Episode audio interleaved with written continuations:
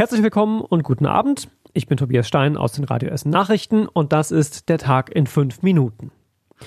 Es war der vorerst wohl letzte größere Einschnitt in einer ganzen Reihe von Einschnitten, der gestern Abend erst von Kanzlerin Merkel und dann von NRW-Ministerpräsident Laschet verkündet wurde. Während die Mehrheit der Bürgerinnen und Bürger erkannt hat, dass es um Leben oder Tod geht, beobachten wir immer noch viel Unvernunft.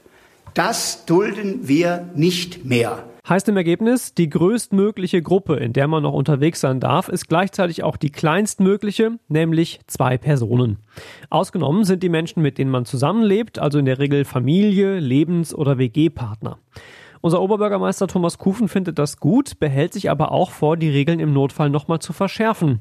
Die Polizei hatte am Wochenende nämlich unter anderem eine private Geburtstagsfeier in einer Gaststätte in Rüttenscheid aufgelöst und auch in mehreren Shisha-Bars waren noch Gäste.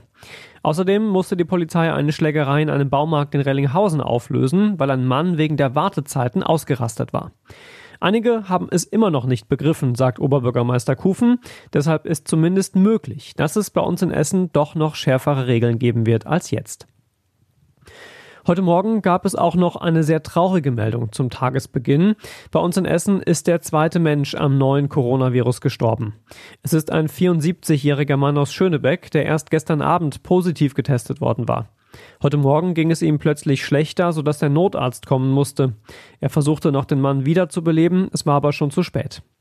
Parallel hat die Stadt auch nochmal die anderen Zahlen zum Coronavirus aktualisiert. Inzwischen gibt es fast 230 bestätigte Corona-Fälle bei uns in Essen. Acht davon sind Bewohner eines Altenheims in Frohnhausen. Bei einem von ihnen geht die Stadt davon aus, dass auch er das Coronavirus nicht überstehen wird. Er werde aktuell wegen Vorerkrankungen nur noch palliativ behandelt, heißt es. Bei der Ruhrbahn gilt seit heute ein neuer eingeschränkter Fahrplan und schon morgen rudert die Ruhrbahn wieder zurück. Seit heute früh werden deutlich weniger Bahnen eingesetzt und die Taktung ausgedünnt, ähnlich wie sonst samstags. Das hat aber für viele Beschwerden gesorgt, weil viele Busse und Bahnen offenbar sehr voll waren. Viele Radio Essen-Hörer haben uns geschrieben und angerufen und gesagt, dass man in den Bahnen nicht den angeordneten Mindestabstand von anderthalb bis zwei Metern einhalten kann, einfach weil es zu voll ist. Wir haben die Ruhrbahn damit konfrontiert und zumindest auf zwei Linien wird schon ab morgen nachjustiert. Bei der U11 und bei der 107 werden mehr Bahnen eingesetzt. Sie sollen dann zwischen den regulären Bahnen, die alle halbe Stunde morgens fahren, kommen. Die Zusatzbahnen stehen aber nicht im Fahrplan und auch nicht in der App. Die Ruhrbahn schickt sich stattdessen los, wie es in den Betriebsablauf passt, heißt es. Ob es auch auf anderen Strecken wieder mehr Bahnen geben wird, ist noch nicht klar. Es gab unter anderem noch Beschwerden über zu volle Bahnen der U18. Viele von euch ärgern sich aktuell auch darüber, dass trotz der Corona-Krise bei uns in der Stadt das Ordnungsamt weiter Knöllchen verteilt. Viele von euch haben uns geschrieben oder angerufen und gefragt, ob die Stadt aktuell nichts Wichtigeres zu tun hat. Ordnungsdezernent Christian Kromberg verteidigt das Vorgehen auf Nachfrage von Radio Essen. Er sagt, dass auch in der aktuellen Krise das normale Zusammenleben weiter funktionieren muss und dazu gehören eben auch die Parkregeln. Andere Städte verteilen übrigens auch trotz der Corona-Krise weiter Knöllchen, zum Beispiel Duisburg und Düsseldorf. Da sind allerdings auch viele Parkplätze, die sonst Geld kosten, aktuell kostenlos. In der Krise rücken die Menschen zusammen und das gilt offenbar auch für uns hier in Essen.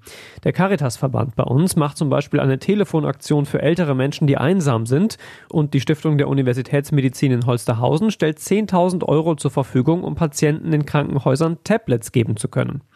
Für die meisten gilt gerade nämlich ein striktes Besuchsverbot. Mit den Tablets können sie dann wenigstens mit Freunden und Verwandten über Videochats in Kontakt bleiben. Die Ehrenamtagentur und der Evangelische Kirchenkreis bei uns in Essen organisieren außerdem Nachbarschaftshilfen. Da gehen Freiwillige zum Beispiel für ältere Menschen einkaufen oder zur Apotheke. Seit Montag haben sich schon mehr als 350 Helfer angemeldet. Das ist eine ganze Menge. Wenn ihr auch helfen wollt, dann findet ihr Ansprechpartner in unserem Artikel auf radioessen.de. Zum Schluss noch ein kurzer Blick über Essen hinaus, denn auch da gab es eine Nachricht, die vielen vielleicht Hoffnung macht heute.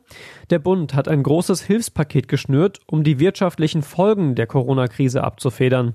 Er macht insgesamt rund 160 Milliarden Euro Schulden, um Firmen und Selbstständigen schnell helfen zu können, die jetzt weniger oder gar nichts mehr verdienen. So sollen Massenentlassungen und Insolvenzen verhindert werden. Trotzdem bleibt natürlich klar, die aktuelle Corona-Krise stellt die Wirtschaft und jeden Einzelnen von uns vor große Herausforderungen und das wird vorerst auch erstmal so bleiben. Wir schauen noch aufs Wetter und das geht heute wirklich kurz und knapp, denn das bleibt erstmal so, wie es heute schon war. Viel Sonne und tagsüber Höchstwerte so knapp über 10 Grad. Nachts auch meistens klar und knackig kalt mit Temperaturen um den Gefrierpunkt.